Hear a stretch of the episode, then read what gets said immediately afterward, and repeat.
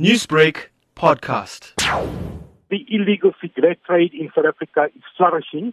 A subsequent Ipsos 2 report released at the end of November last year found that the biggest single brand of cigarettes in South Africa was now an illegal brand, and that 7 billion increased by another billion, which means that about 8 billion rand of money is being lost to the fiscus because of the illegal cigarette trade.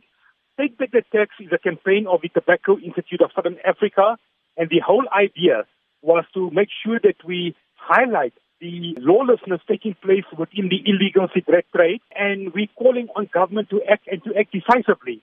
We have written an open letter under Take Back the Tax uh, addressed to the Minister of Finance, Tito Mboweni, and he's called for tips for the budget uh, next week, Wednesday, and then under the hashtag Tips for Tito, we're calling on the Minister to take immediate and decisive action to bring an end to the illicit trade. We highlight the extent of the problem in the open letter, and we also say to him that uh, we don't want talk, but 2019 should be a year of action. Tell me more about how this illegal cigarette trade will be costing South Africans jobs as well as livelihoods.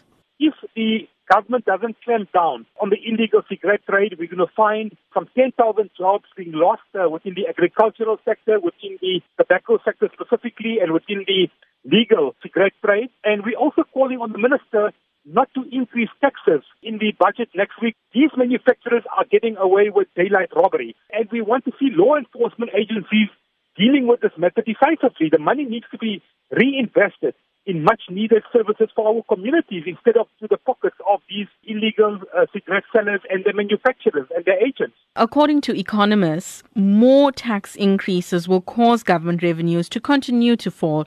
Is it important that government first collect taxes owing before it can raise taxes? Most certainly, that's the view of the Take Back the Tax campaign. We're calling on government to recoup the money being owed, to recoup the billions of rands being lost to our economy. Instead of focusing on putting up the excise and the taxes, we're saying to government very loud and clearly in the open letter, it's time for you to recoup the money. Newsbreak, Lotus FM, powered by SABC News.